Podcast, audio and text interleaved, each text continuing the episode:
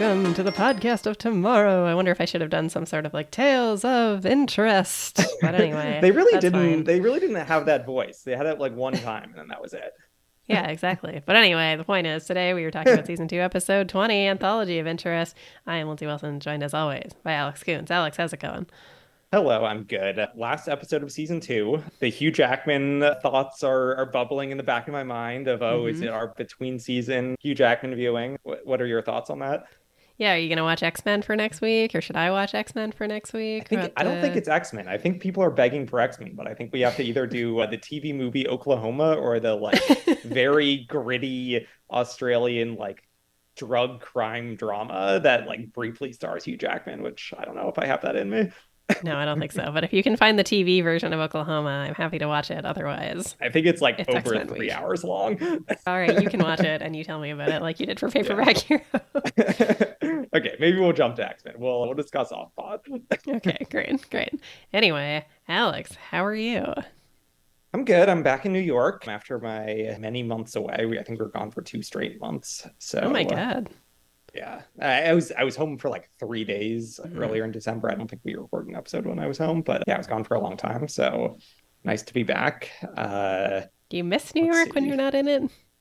Yeah, yeah, definitely. I mean, it's nice to like we already have plans for this weekend. We're seeing friends. There's a Lord of the Rings in concert Mhm. uh, concert that we're going to for my birthday. So like that's a weird thing that won't happen outside of New York. But at I the went same to a time, Harry Potter in concert thing back before. Oh, yeah? That was not a thing I wanted to go to anymore. yeah. I think I went to like a Star Trek, like the J.J. Abrams Star Trek in concert. Mm. So yeah, I'm looking forward to the Lord of the Rings one. So that's the upside of New York. But the downside of New York is our bed, the like fire escape for our, our building is outside our bedroom windows, and Mhm. our bed is like by it. And we were hanging out, just like lying in bed, and Mhm. just like a strange figure appeared on the fire alarm balcony. oh And- god. very startling. We like truly don't know what's what the deal was. If it was a neighbor or if it was someone like looking to break in or whatever. Ah. Like I can't imagine it was somebody break, looking to break in. We're in like a very safe neighborhood, and that'd be preposterous. But now you know that'll be an anxiety that exists for a while. That is very scary. We one time, I can share this now that we've moved, but we one time, Yeah. our neighbors in the morning were like, oh, just so you know, like there was someone last night up in the stairwell between our two apartments trying our doors like, Jeez. between- in both of our places, and they just happened to be caught by my sharp eared neighbor while oh, Cam and I slept peacefully and heard nothing. Oh my god, that's very scary. It was very scary. I did not like it. I'm also, like, not a-. I I am now, but like I'm not a huge door locker. Like uh Yeah. it- just like in college, you know, there was like no reason to lock Yeah. your doors at my college, and I was on the like fifth floor of an apartment building, and uh, my roommate would never lock his lock the door, so it was just like a thing. So hmm now I'm a Wow. door locker. Yeah, yeah. It seems like you need to be. God. Yeah. Wow. Um, how Glad you how's your week. Lindsay? It was fine. I am recording from a new apartment. As discussed on the Mhm. last pod, we did the move. We have not moved everything over, but most of it. We're, Yeah. uh, it's pretty good. Yeah. So if any listeners hear little footsteps above me or anything, I don't want to know about it. yes, you're describing both the loud neighbors, but that's that's something that can be managed, especially since the neighbors seem pleasant and good Yes, friendship indeed. material. Um, But then you were also describing your paranoia and anxiety about making a single sound in your apartment that the neighbors are going to be able to hear, which is great for a podcaster of being terrified of audio waves. I know. Yeah, no, it's it's actually a, a big problem. and I, I did just unpack in therapy of like me being like, well, of course they're going to make noise. Like they have to live their lives. And then me being like, well, I can't. They're only human. And I'm like, oh, but I have to whisper everything. Yeah. Yeah, so that's fine. If I don't know, I, I think I seem normal volume wise. I don't know. Yeah, I'm sure you're fine. And you know, maybe this will come up when you talk to neighbors. You can tell them like, "Oh, by the way, I like podcasts. So if you hear anything, then that's what I'm doing." And then Mhm. maybe they'll like rate, review, you know, listen. Watch X Men. yes, watch X Men with us and or Oklahoma. That's right. That's right. Incredible. Alex, you had a good sense of what this anthology of interest thing was. What did you think Yeah. of it on the rewatch? Well, so I did not remember the the com- the tissue of like this being the um, imagine machine that the professor has made. Like I didn't, I had no memory of that being the mechanism in which we tell these essentially Treehouse of Horror stories. I thought there was like a little bit less fanfare for this one than I remember. Like maybe these really start to be bigger event episodes in the future once they like establish the format and they do a couple of these and they get even wackier ideas. But yeah, I thought this was like, I, I mean, I guess it reminded me of the early Treehouse of Horrors where it was like, oh yeah, these are like all just kind of like nothing too crazy, but still fun you know out of universe stories. Mm-hmm. Yeah, and I mean not to spoil this for you, but and I can't speak to the reboots, but I'm pretty sure there's only one more of these. oh, really? Okay, I thought yeah. this was more of an established thing. Mm-hmm. Yeah, no. As far as I can recall, I remember only one other one. I think they've done some other ones that are sort of the concepty episodes, but I think just one more yeah. of the like anthology thing. Yeah, I mean, it also, I guess, more than Treehouse of Horror, it reminded me of the those like teen years of The Simpsons, where it was like, hey, we're gonna do like three stories about like Paul Bunyan type. You know, they did like a Paul Bunyan and right, yeah. like various other like fairy tale type stories, and they did a couple mm. of those episodes, and that's like yeah, a the, bizarre like, era. One. Yeah, exactly. That's a that's a bizarre era of The Simpsons. I don't know if they do those anymore. Yeah, I don't know. I feel like they do probably, but not maybe as often. There was definitely a period of time there in the like early 2000s where I feel like they were really going to that well a lot yeah. of three random stories. Yeah. And, may, and maybe that's the Family Guy influence too of like we like do not need character or mm. stories that make sense. We just need like outlandish like we have our characters and now we just need like outlandish settings for them to tell jokes yeah. in. Yeah, we just need like a 10 minute wacky plot. Right. Yeah. It's sort of an odd choice to end the season on this. That is interesting. I mean, none of these shows have meaningful se- season finales other than like Who Shot Mr. Burns. That's I don't know. Can point. you think of any? What does like BoJack do? Does BoJack have like big actual season finales? BoJack has a big penultimate episode like Game of Thrones. okay. Like season to season, yeah. the penultimate episode. Interesting. Yeah. So I think there were usually 12 episodes a season, and episode 11 is always like a devastating episode of television. Where yeah. even in season one, I'm pretty sure that episode is called Downer Ending. So, okay. And then they try to like, they absolutely destroy you, and then they're like, here's one more episode before you go that like won't make you as sad so that you'll come back yeah. next season.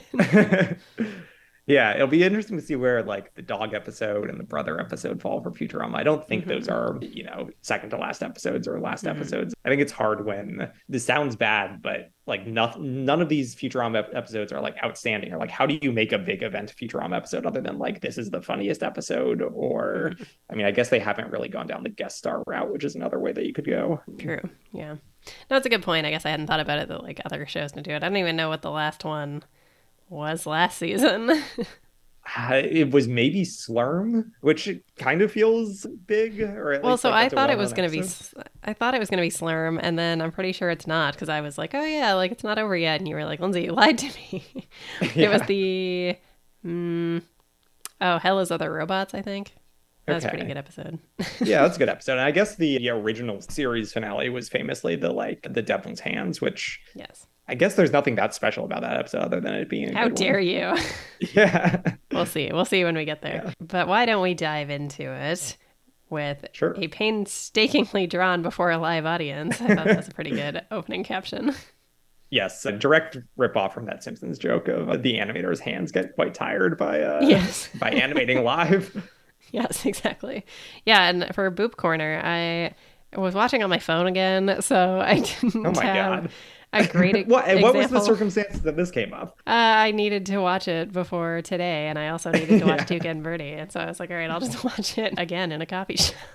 okay, okay, so it was a coffee shop viewing. Yeah, yeah, yeah, that's right. So I didn't couldn't really make out what I was seeing on the screen, but I do have the answer to what it is. okay, well, I have like a cat running away from a large tiger. Oh, okay. Well, you're absolutely correct. And it is called Bosko Shipwrecked which is part of the Looney okay. Tunes series. But it's the first Looney Tunes short to only have one director, blah, blah, blah.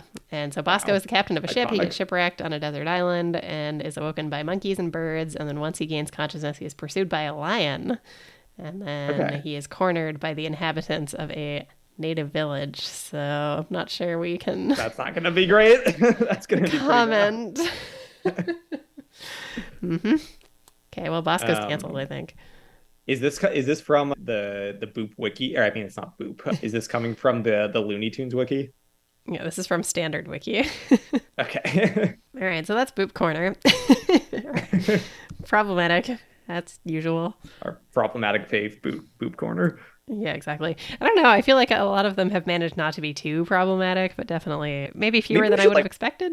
Maybe we should watch one of these eventually. That could be a mid-season activity of trying to track down like the 1930s Looney Tunes. Yeah, there you go. All right. I bet Sounds nobody's fun. podcasting about that. That is definitely true. I feel like there's not a great audience for that. Maybe I should go on my Hugh Jackman rant about 1930s Looney Tunes of like, if I watch every 1930 Looney Tunes, I bet I can talk with the director who's like 98 years old now. He's definitely dead.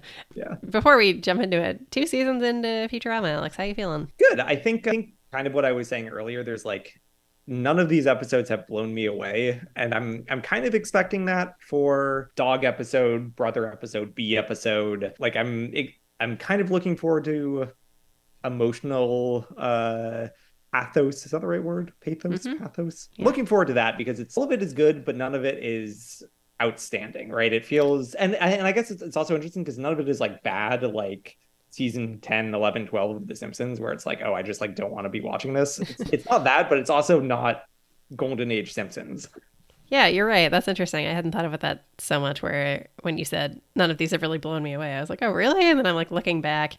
It's like, yeah, some of these are ones that I look at very fondly and really enjoy because they're funny. But you're right. None of them really have any emotional heft to them. And none of them really are ones that kind of blow you away. They're i've been funny, wondering but not if special. Right. I've been wondering if this is the experience of watching Golden Age Simpsons as Hmm. someone that didn't grow up watching them of like like oh yeah, that's good, but it's not the like greatest thing in the world. Yeah, for sure. I sometimes try to make him watch Golden Age Simpsons with me, and it does not work in the way that it Yeah. should. No, I do I do the same thing and it's like not hitting and I'm like but like every moment in this episode is a treasured Mhm. gift. like, why aren't you laughing? Yeah. Exactly. That's exactly right. A treasured gift indeed. All right. Um, Do you have any um season 1 and 2 takes overall? No, I think that's a good take. Definitely, there is a lot of nostalgia at work for me where I think the episodes that I'm looking at very fondly are the ones that I liked when I was very young, but I don't. I yeah, I agree with you. None of them have been very emotional, and I don't think I would have recognized that. I think I would have been like, oh, of course, Futurama has some emotional ones, but I think you're right. Those ones are mostly still to come, and the ones that I really love are just kind of funny. Like they're not Yeah. that impactful yet. Yeah, and I also think that I mean, we're treating this podcast, I think, not that we taught not that we treated Simpsons then and now with like a bunch of reverence, but I think that we are even like more loosey goosey on this podcast. Yes. Like it's only it's only 20 minutes of show that we have to watch. We get on, we talk for like 30 minutes. Like I think we're taking this a little bit less seriously than then and now. And so maybe that contributes as well to just like, yeah, that was good. It was fine. Yeah. yeah. Not a not viewing it as a treasured gift and an abomination. the stakes aren't as high. Right. Yeah. So anyway, this one opens up with Professor Farnsworth is showing off his new invention, which is called the Finglonger, which allows you to operate equipment from great distances. Yeah, it's just like a glove with a very long finger that can that can poke things. And I'm very tickled by how much the professor like truly loves this invention. He's so proud of it. And yeah, he's so Uh, into it. He's like using a pool cue, what you- whatever you call that, like a guide or something. yeah, like the rack or what yeah. Yeah. And then he's like, let me show you how it works. And then he like turns on something. He's like, pretty long, eh? And they're like, yes, but also why don't you just turn on with it? Yeah. And right, the thing that he turns on is the what if machine, which is like this miraculous invention that can show alternate universes. Yes. Although not Yeah. unlike the the AI generated Seinfeld that I just showed you. True, exactly the same. yes, you pose it a what if question and it gives you a video simulation of what would happen. And then they're like, oh my God, does it work? He goes, of course it works. It's just not very long. Give me your yes, that's a good line. Give me your chat GPT thoughts because I feel like I feel like chat GPT is a what if machine in some in some Mhm. senses where it can just kind of like make up things that kind of make sense but also go way off the rails.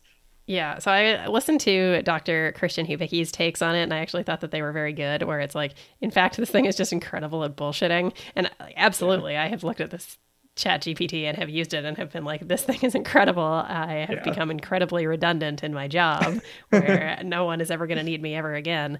But that being said, there were a couple times where I've tried to use it and have been burned by it.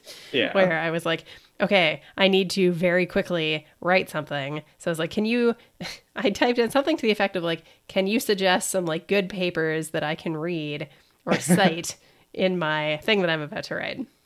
Yeah. And it was like, absolutely. Here are these like five articles. Here's when they were published. They're all in like JAMA, The Lancet, Nature. And I was like, oh my God, Wow. this is incredible. Like, I never need to do anything ever again. And so I like put in each of those titles and I'm struggling to find any of them. So then I go back to ChatGPT and I go, are these real? And it goes, I'm sorry, these were just examples of papers that might have happened. And I was like, are you kidding me? And I was like, I am just a language, blah, blah, blah. I can't tell you any yeah. real journal articles. so Like, I've gotten that error. That's like an error prompt because I've like I've gotten that exact prompt many times, and I just like reset the whole thing, and then it can do what I'm wanting it to ask, or like I ask it in a different way. So I'm I'm very suspicious of that. Like I'm just a language model, and I can't like get new information. Well, this one Um, was like was specifically saying like, so I can't give you any real ones. You might want to try like going to your library and finding it or something. I, was see. like, okay. Walk to your library, you human. Walk to your local library. Just don't use Google. Yeah. Have you been tempted to use it all in your academic pursuits? Of like, is there can you cheat on all of your assignments and such by using ChatGPT? Not so much on the assignments, but I think it's a very valuable tool in like starting to put your thoughts together. If you're Yeah. like, okay, give me like a skeleton of what I want my introduction to look like or whatever. And then you're like, all right, I'm going to just tweak this and add references to it and make it really good. Like, I think Yeah. it's an incredible tool for that. I haven't had a chance Yeah. to really employ it, but I'm not opposed. I, I showed it to my dad, who he's retired now, but he used to be a teacher slash principal, and he had like the typical like boomer doomsday response of like, like mm. people don't even need to think anymore, like just like very overblown reaction to the whole thing. Yeah, the stuff I've seen about using it for academia is like as long as you remember that you are still ultimately responsible for what you submit and what you publish, it's like you still Yeah. have, to do the due diligence of making sure that what you are saying is correct and that you are citing it appropriately. And you still have to take responsibility for the thing that you're submitting. I think that still requires critical thought and like, I don't know, I feel like Yes, it's going to make us speak more clearly. yeah and well it will also probably just like i think it, i think that's true but i also think that we will be further constrained to like the formats that it knows where it's like Yes. it's just going to write five paragraph essays or like you know it's going to focus in on it's like the bubble effect with all these ais of just just doing more of what it knows yeah, exactly. Things get more and more similar. i'm going to type in while we're on this let's see if we can get it to give us three anthology of interest stories for Ah, futurama yes. Incredible.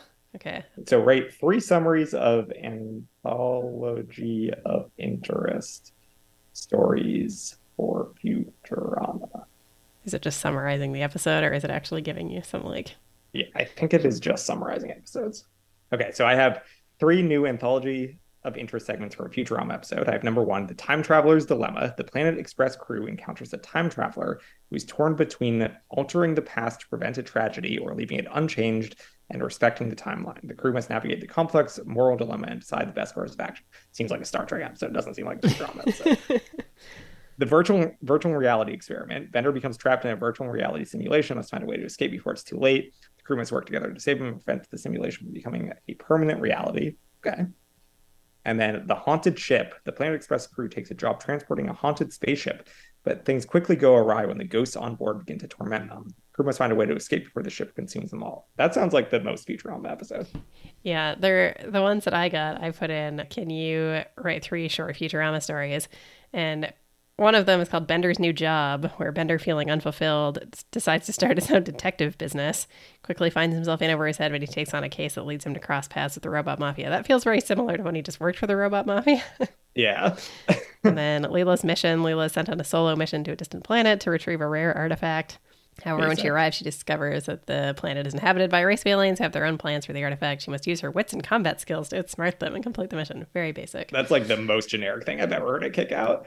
Yeah, and then this third one, I don't even want to tell you because it's a very close to one that we will actually be covering. It's called Fry's Time Travel Adventure. Okay, great. Did any of mine sound like real episodes? Did they ever do virtual reality or I guess time travel dilemmas? uh... Well, I'm interested in the uh, haunted ship one to see how it crosses paths with the one for next week. okay, good. yeah. So, all right, well, let's get into the real ones. yes. Rambled long enough. The first one is called Terror at 500 Feet. And I love how the question starts off where Bender's like, Oh, yes. I've been a robot living among humans and I've never really felt accepted. And so I've always secretly wondered, what if I was 500 feet tall? yeah, what would it be like if I was 500 feet tall? yes. Really which leading down the garden path of like, what if Bender is a human? Which would exactly. be an interesting story, but I like this is just stupid. Yes. And so they show him being created by a bunch of like normal sized bending robots and he is sent off to earth to the tune of iron man. Yes. Which i was thinking how that was uh, iron man of course was popularized i feel like by like the 2008 iron man movie or or whatever that's like when people get really pumped to hear oh it's iron man playing. And i thought it was interesting that this was you know many years before that. Yeah i feel like my brother really liked the song iron man well before iron man the movie. Yeah but yeah. Is that song written about the character Iron Man or is it unrelated? I would have thought unrelated. See, this is Jeremy's going to make fun of me because this is more like, oh, songs aren't narrative enough. But I get very lost in metaphors of songs. I mean, I remember, I remember learning that that Neil Young's "The Needle and the Damage Done" wasn't about like a needle in the haystack and the, the haystack. It was more about like a drug use. Um, like what, Alex? yeah. So there is an article in Classic Rock, which is loudersound.com, the story behind the song Iron Man by Black Sabbath. With its complex sci fi storyline and equally weighty sonics, Iron Man went on to become so much more than just another Black Sabbath track. But don't go thinking it's about the superhero. Okay. Okay. I was about to go thinking. Yeah, well, they're so embarrassing. So I was thinking about a lump of metal, putting it all in a science fiction context. It all flowed from there. Blah blah blah. This, this is exactly why I'm out out on music. It's like you have to go read the article about what the song's about. I was heavily into science fiction at the time. this is a very long article. yeah. It's probably not even that long. It's like a th- three minute read, but I'm like, ugh. Can't be bothered to do this. Yes. So back on Earth, Fry is lonely and being bitten by a duck, and he like looks up, and this giant robot crushes him. Yeah, I was wondering. I actually don't think I've seen the Iron Giant, but as Bender like crashes in and befriends Fry, it gave me vibes of the Iron Giant, of like Bender mm-hmm. very sweetly picking him up and like yes. Fry being, you know, becoming best friends with Fry. Did you see any of that, or do you know what? Have you seen the Iron Giant? It's been a very long time since I saw the Iron Giant, but I really liked it. I think the and, and I have in my notes also Fry and Bender are very cute, and they're like running through the park and playing together to Hanson's MMMBop. yeah, I like this montage. They're playing hide and go seek, and like the giant Bender is like very lamely hi- hiding behind a giant tree, but Fry doesn't find him. They're spitting on cars together, so a cute montage of them having fun. Fry's like hugging Bender's foot. It's very adorable. Yes. I feel like you must hate MMMBop. It has very little narrative structure. yeah, are there lyrics other than MMMBop? It's like a little bit of something about summertime or girls yeah. or who can say really. But yeah, so after all this happens, there's something in the media about like there's been a robot rampage, thousands are dead, and the military is like trying to take Bender down because he is a menace. yeah, it, it, turns very quickly from very cute to Bender is destroying everything. Military is coming in, very Godzilla energy. Yes, and it does nothing. So he's just like wandering around, destroying everything. And so then, or the professor is like, "Oh, okay. The only thing that can beat a monster that big is an even equally big monster." yeah. So they decide to embiggen Zoidberg. Yes. well used. I yeah. laughed so hard when they're like, well, we're going to need a guinea pig. And then there's just like a guinea pig on a plate and they use it as bait for Zoidberg yeah, the line that really got me was "Friends, help! A guinea pig tricked me." Yes, me too. Oh, that was great delivery, Alex. and then after they do it, he's like, "So now Zoidberg is big." yeah, Zoidberg immediately destroys Chase Bank for denying him a credit card, and mm. destroys the famous Apollo Cinema, or yeah, Apollo Cinema Apollo for Theater. booing him off stage. Yeah, Apollo Theater for booing him off stage. Yes. Yeah, and so then Bender is all indignant because he's like, "Hey, this is my city. Quit touching my stuff." And so they start fighting, and it ultimately culminates with basically Bender fills like a stadium with water, boils it, and then pushes Zoidberg into it. Very dark stuff. Yeah, this was a. I was thinking about how this is like more New Yorky than they usually go, where they're, they're yes. like fighting with all these New York landmarks. Where yeah, the mm-hmm. stadium mm-hmm. that they that Bender boils Zoidberg in is Shea Stadium. Bender mm-hmm. gets impaled by the Empire State Building. Yes, they they really use New York here. Yes, indeed. it's its own character here. but yeah, and I've always thought it was very cute when Fry comes up and he's like, "Hey, Bender, want to make shrinky dinks?" that's when Zoidberg snips off Bender's feet and Bender gets impaled on the Empire State Building and Fry is devastated. Yes, kind of King Kong vibes mm-hmm. here as well, with uh, Bender dying by the by the Empire State Building and Fry getting up and saying like, "Look what you've done." Yeah. And he's like, this gentle visitor is dying. And then we get Bender's last words about how his like mission was to kill all humans. And he's like, who's the real yes. seven billion ton robot monster here? Not I. Not I. And I've always also always found it very funny when the voice goes, interesting stuff. yeah, so that's the that's the voice that that I associate with these anthology of interests of it being like what is this? Like this is like twilight zone i guess of yeah, like a narrator so. talking over the top. Yeah. That i feel like is like the scary door stuff where they're like right. picture a room and a door right. inside the room. But yeah I, I always think it's really funny when people go like powerful stuff. Interesting stuff. Yeah. Yeah interesting stuff, stuff, yeah. Either way. So yeah. Anyway that's the first one i feel like i do that a lot in work meetings of, of like oh yeah interesting yeah. I'd love to do that in a work meeting. Have someone do it all, and then just go, powerful stuff. Be so yeah. good. Oh, incredible. Yes. Anyway, so that's uh that's the first one. Second one's called Dial L for Leela, which is probably the one I remembered the best of these three. Really? Okay, I, I thought so. I thought this one was maybe the weakest, or it was kind of the same joke again and again. I agree. I don't love this one. I actually I think I remembered the third one the best. I'd forgotten what it was, coincidentally. Yeah. but yeah, I agree. I, this is this is not my favorite. But Leela doesn't want to ask it a question, and they're all like, "Oh, you be impulsive for once." And then she's like, "All right, well, what if I were just a little bit more impulsive?" Yeah. Is this a fair quality to ascribe to Leela? Of like she's not impulsive. I mean, she's certainly strict and a rule follower, mm-hmm. but I, I don't know if I would say that she's like I just wouldn't have thought of like not impulsive being. I agree. Her, her yeah, I don't. I don't feel like this is a real character trait. yeah. Yeah, I don't know. Yeah, I think maybe they're like, "Oh, you're too picky with boyfriends or something like yeah i don't know it's it's yeah. not really something i would ascribe to her but when they're trying to imagine what she'd be like if she were more impulsive before they run the simulation Fry puts Captain Crunch on his head and is like eating it off of his head. And Bender's like, "Go man, go!" And this is something I used to say a lot to my uh, former boyfriend. Like, "Go man, go! go man, go!" We, we thought this joke was very funny. Anytime you try to eat something quickly. See, I, I wonder uh, if my my kind of ambivalence towards Futurama is that I just like miss all of these like tiny little jokes. Like I didn't even notice that or write that down or anything. And maybe it's maybe it's a side effect of also doing the podcast where I need to like follow what's going on. But you have so many all the jokes that you're always very tickled by like aren't even on my radar. Yes. it's fine. It's a complimentary sense of humor. But yeah.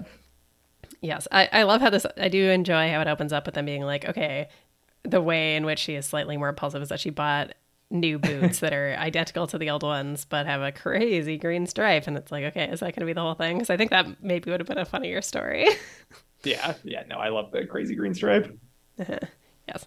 And so this to me reminded me of the clone episode where they were trying to decide who the professor was going to name as his heir. And i think in that episode we were like oh it would probably be leela right? Because she's so sensible. And indeed he is naming her as his heir at this episode. That is true. That's a great callback. Hmm Yes, and the professor tells her this as he's feeding his man-eating anteaters, who we have not seen in the past. Yeah, they're just like in a pit in the middle of his like laboratory or home or mm-hmm. wherever he is. It's just this giant pit with the the anteaters. Mm-hmm. Yes, and he keeps reiterating, "You'll be a very wealthy woman the day I die." Oh yes, the day I die. Yeah, he's, he's like leaning over the pit. Yes, and then she like boots him into the pit. yes, which comes back later, the boot print.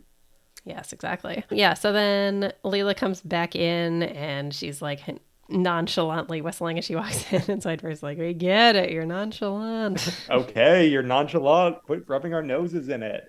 Yeah, I feel like I do that sometimes. if I like take a long lunch or something, I like casually walk back in and I'm like, don't be like Leela. are you are you impu- what's the most impulsive thing you've ever done? I'm very unimpulsive. I like to be very safe and careful. Yeah. On, you have you must have one landmark impulsive action. I mean, moving out here was sort of impulsive. yeah, that's pretty good yeah, it was like I was pretty sure that I was going to be doing my PhD online, and then they were like in June, they were like, "We expect to see you on yeah, September get out 6th. here." And I was like, "Ah," so that was okay, that's pretty good. Yeah, not bad. You probably the whole New Zealand thing, like just going to New Zealand for a while uh, mm-hmm. with no plans. Yeah, that was impulsive. That's good. Yeah. So just moving, we we impulsively yes. move. yes, that's all. Very safe. but yeah, so this is where we get we I think have been sort of informally tracking this, but giant anteater of Santa Anita is uh, Hermes line here. Okay, very good. Mm-hmm. Yes, and yeah, so the professor's been eaten. It's very suspicious, and so they're going to call the police to look into it. But then Zoidberg is like, "I have a degree in murderology and murderonomy." Yes, so he puts on his Sherlock Holmes hat and says Zoidberg is afoot. Yes, and Hermes is like, "Okay, so just want to point out to you, Leela, that the professor had just made a new will and he named you as his sole heir. She's like, Well, that doesn't prove anything. And he's like, Well, it's a video will, and here's a video of you killing him. yeah. And then she kills Hermes, and it's very gross. I love Zoidberg is like investigating clues as she's killing Hermes and Hermes, quiet, I'm deducing things. yes. yeah, and then Leela's like shoving bits of Hermes down the garbage disposal, and Bender's yes. just like, I don't care, but I am going to blackmail you. It's like, I prefer extortion. The X makes it sound cool. Didn't we just talk about um, garbage disposal theories recently? We did, yes, very recently. Yes. I think maybe just last so, week. yeah, so it's back. Mm-hmm. We back. It's very gross. And so Leela blasts Bender with the microwave and then is like, okay, next time you feel like killing someone, just have a stick of gum. yeah, she turns Bender into like a little go kart. And I like mm-hmm. that his horn. I forget what he says when she presses the horn, but Bender just says something. Yeah, it's like Bender voice. And yeah. Amy's like, oh my God, your little go kart is so hip and sexy, not like you at all. And Leela at this point is just like a on a murderous rampage. It's like, do you have any gum? And then just kills Amy. yes. Horrible. I wrote this down as uh, for our problematic fave wiki writer of Leela being unattractive and Amy, or no, oh shoot, no, it's the other way around. Amy's supposed okay, to be so, unattractive. Yeah. So Unlike apparently, the beautiful Leela yeah, apparently uh, Amy claims that Leela is not beautiful, so even more evidence to Amy being beautiful. Yes, exactly. All right, so then Zoidberg has a little meeting with everyone where he's like, I'm going to reveal who the killer is. Like, I've done all my investigation. And according to the Wikipedia entry, this is when Scruffy becomes like a series regular. Oh, I was going to say, I think that I wrote down as the first appearance of Scruffy the janitor. I don't even know if he's like, maybe he's been in the background, but I think this is his first line at the very least. Yes, I read it somewhere and I apparently didn't write it down, but I think he has appeared a couple times in very minor roles. But yeah. this is when he becomes like a regular guy and is established as working at Planet Express. Because that's why they're yeah, like, it's a little seen you before. It's a little bit jarring of he he shows up and then the stupid clone kid, I forget mm-hmm. his name, Cubert. but yeah, Cubert shows up like out of nowhere. It's a little bit bizarre that these two characters just like show up in this in this one scene. Yes, confirmed this is his speaking debut. He had a non speaking cameo in the Three Sons episode, as well as the mm. Anchovies episode, and was an animatic. Nice. I don't know what that means in the Hell is Other Robots episode. Maybe he was like, I have no idea what that means. I, I love Scruffy. I remember really liking Scruffy, so I'm glad he's he's around now. Yes, he's very good. And anyway, so Zoidberg is like unraveling the information and he's like, there was a boot print on the lab coat. And Leela's like, well, I never wear boots. And so Cubert's like, obviously, we know what's going on. And then he's dead. And then next up, who's dead after that? I guess everyone is dead. uh, she goes, Zoidberg. I love Fry's line of what smells like boot feet. Yes, that made me laugh too. I also liked from Zoidberg when he's like, I got my next clue at 4.15 when the clock stopped, and my next clue two hours later at 4.15. Yeah, I I was insulted on Zoidberg's behalf for that. He's he's smarter than that. Yes. Well, and what about him being called Doctor Jerkberg by Bender? yeah, come on, Bender. Yes, he gets a letter from my good friend Bender, which really made me laugh. and he's like, the murderer was, and then Fry goes, I'm bored. You're boring, Zoidberg. yeah, and so Leela cooks and eats Zoidberg, and Mhm. and Fry's the only one remaining. yeah, and then she's like, all right, time to do something really impulsive, and then she has sex with Fry. Yes. Mhm. I guess so. I guess Yeah. he's an accomplice. I mean, I think Fry comes out as the winner here of not murder. I guess Leela too, if she gets the if she gets the will. hmm Good point. She's a very wealthy woman. But yeah. the Futurama wiki is constantly trying to like tie everything back to the Fry and Leela relationship. And in this episode, it goes the writers of this episode managed to get Fry and Leela to sleep together. They have sex, but only in the fictional story told by the What If Machine. It's like, uh, how do they manage to do it? Like they they're drawing Yeah, these. They finally figured it out. And they go, it is also worth noting that at no point does Leela seem inclined to kill Fry as she murdered her other colleagues. She prefers the prospect of sleeping with him, most likely repeatedly to buy his silence. This reminds me of like back in the Lost blogging days. There were the Jaders and the Skaters. That was the Jack and Kate fans versus the Uh-huh. Sawyer and Kate fans, and like all the blogs dedicated to like, oh, Sawyer, Sawyer and Kate forever. Feels Uh-huh. kind of the same energy of the Futurama wiki of like really tracking every moment of this relationship. very much so, yes. And uh, yeah, that's the end of Dial for Leela. Yeah, I think I think that's the weakest one. It's Okay. like both too wacky and then also nothing. That just the same thing happens again and again for five minutes. Yeah, agreed. And so the third one is called The Unfreeze of a Lifetime. And Fry's like, okay, I want to go. What if Bender was really giant? yeah, I want to see Bender being large again. like, we already saw that one. He's like, I know, I liked it. I want to see it again. the professor goes, We're not seeing it again. Ask something less stupid. Uh, a yeah, great and exchange. That was that was another line that I used a lot of like that question is less stupid. That you asked it in a profoundly stupid way in response to Fry saying, "What if I never fell into that freezer doodle and came to the future, Jiggy?" so that whole exchange, I love everything about it. Very good. yeah, that's really good. We see a cut back to the very first episode where Fry is delivering the pizza and then he just misses falling into the cryogenic chamber thing, hits his head, and then all of a sudden there's a rip in the space time continuum. I feel like I've talked about this before, and I feel like you rolled your eyes at me when I talk about this. But like my when I first watched Futurama, my um, like the thing that I focused on. Oh, I think you roll your eyes about it because I just talk about it all the time. The thing that I it's a it's a bike race. I roll the the thing that I was like very taken with was the origin of Fry being sent to the past or sent, being sent to the future. Nibbler like causing that, all the lore around the the night of you know Fry being frozen. That that's what I was like most taken with, and I Mhm. talk I talked about it whenever this scene comes up, and so I will talk about it yet again. Of I like that they go back to to this scene and expand the lore on it. Yes, I like it too that they go back to it so often and yeah, build it out more and more each time. Yeah. But, yeah, so you get so familiar with it too, where you're like, "Hello, pizza delivery." Yeah, it's happening. There, I know all these scenes. Yeah, exactly.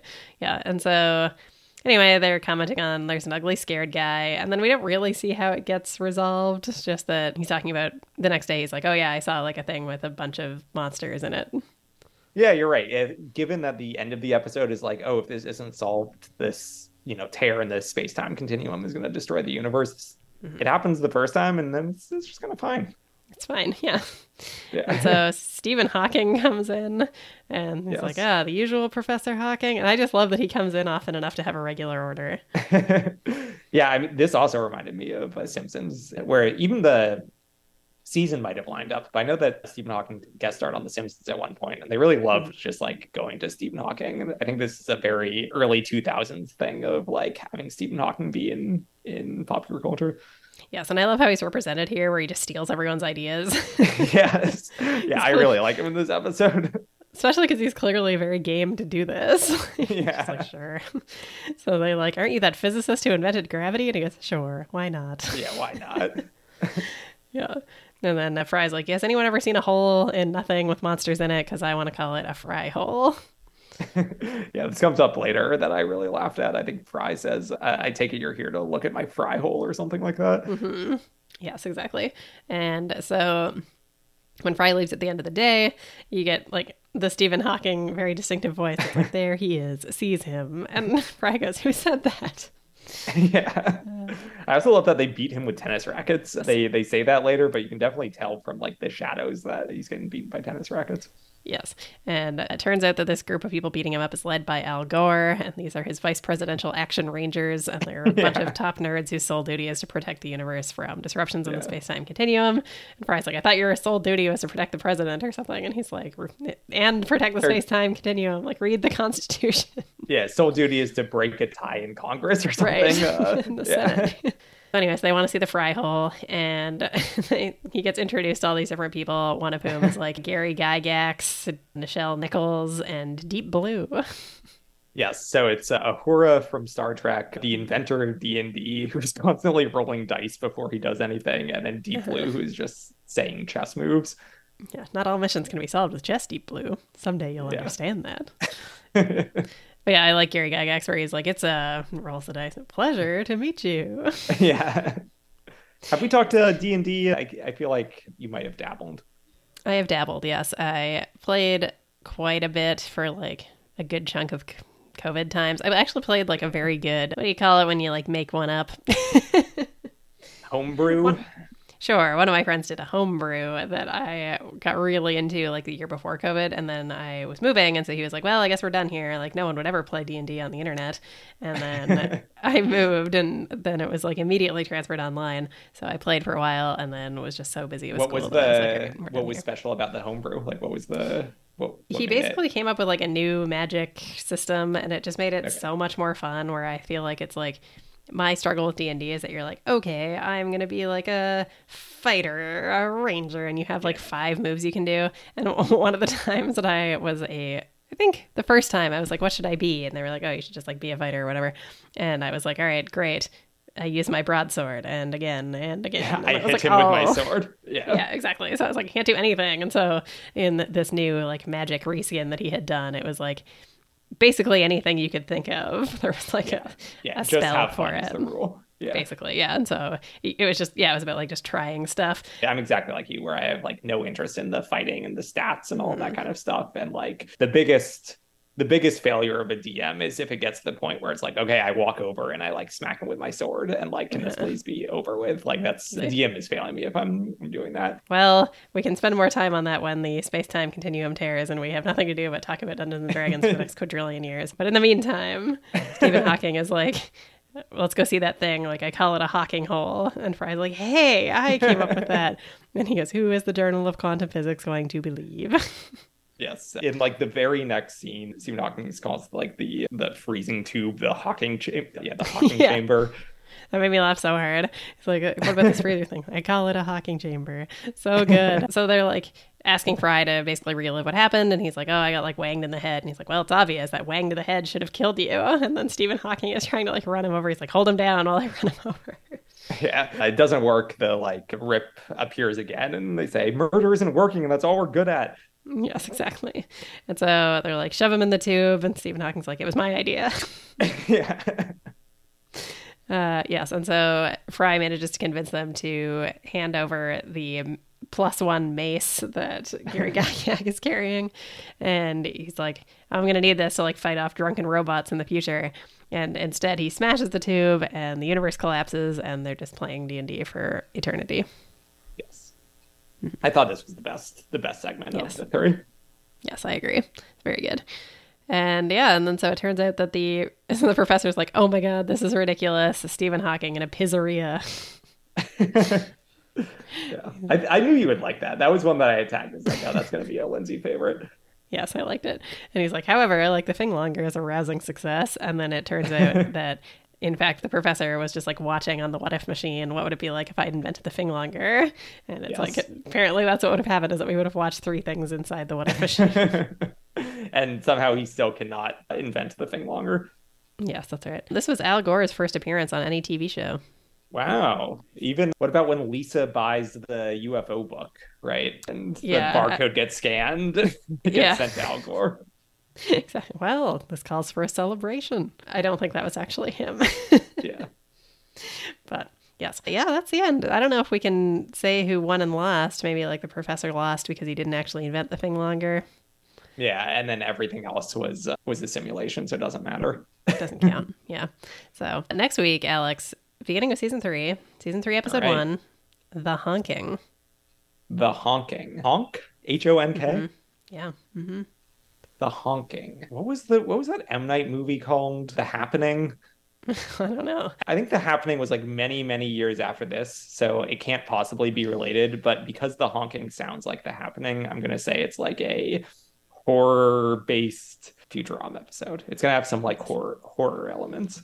Yes, and bear in mind the hint I gave you uh, with the uh, Chat GPT thing, where it's like maybe next week might be related. That's yes, true. definitely some spooky elements next week. So, how do you do with scary Okay. things? Okay.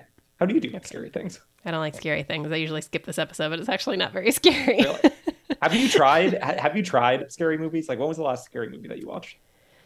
Oh, geez. My last like proper scary movie was probably like in my early teens. I really Yeah. don't like them.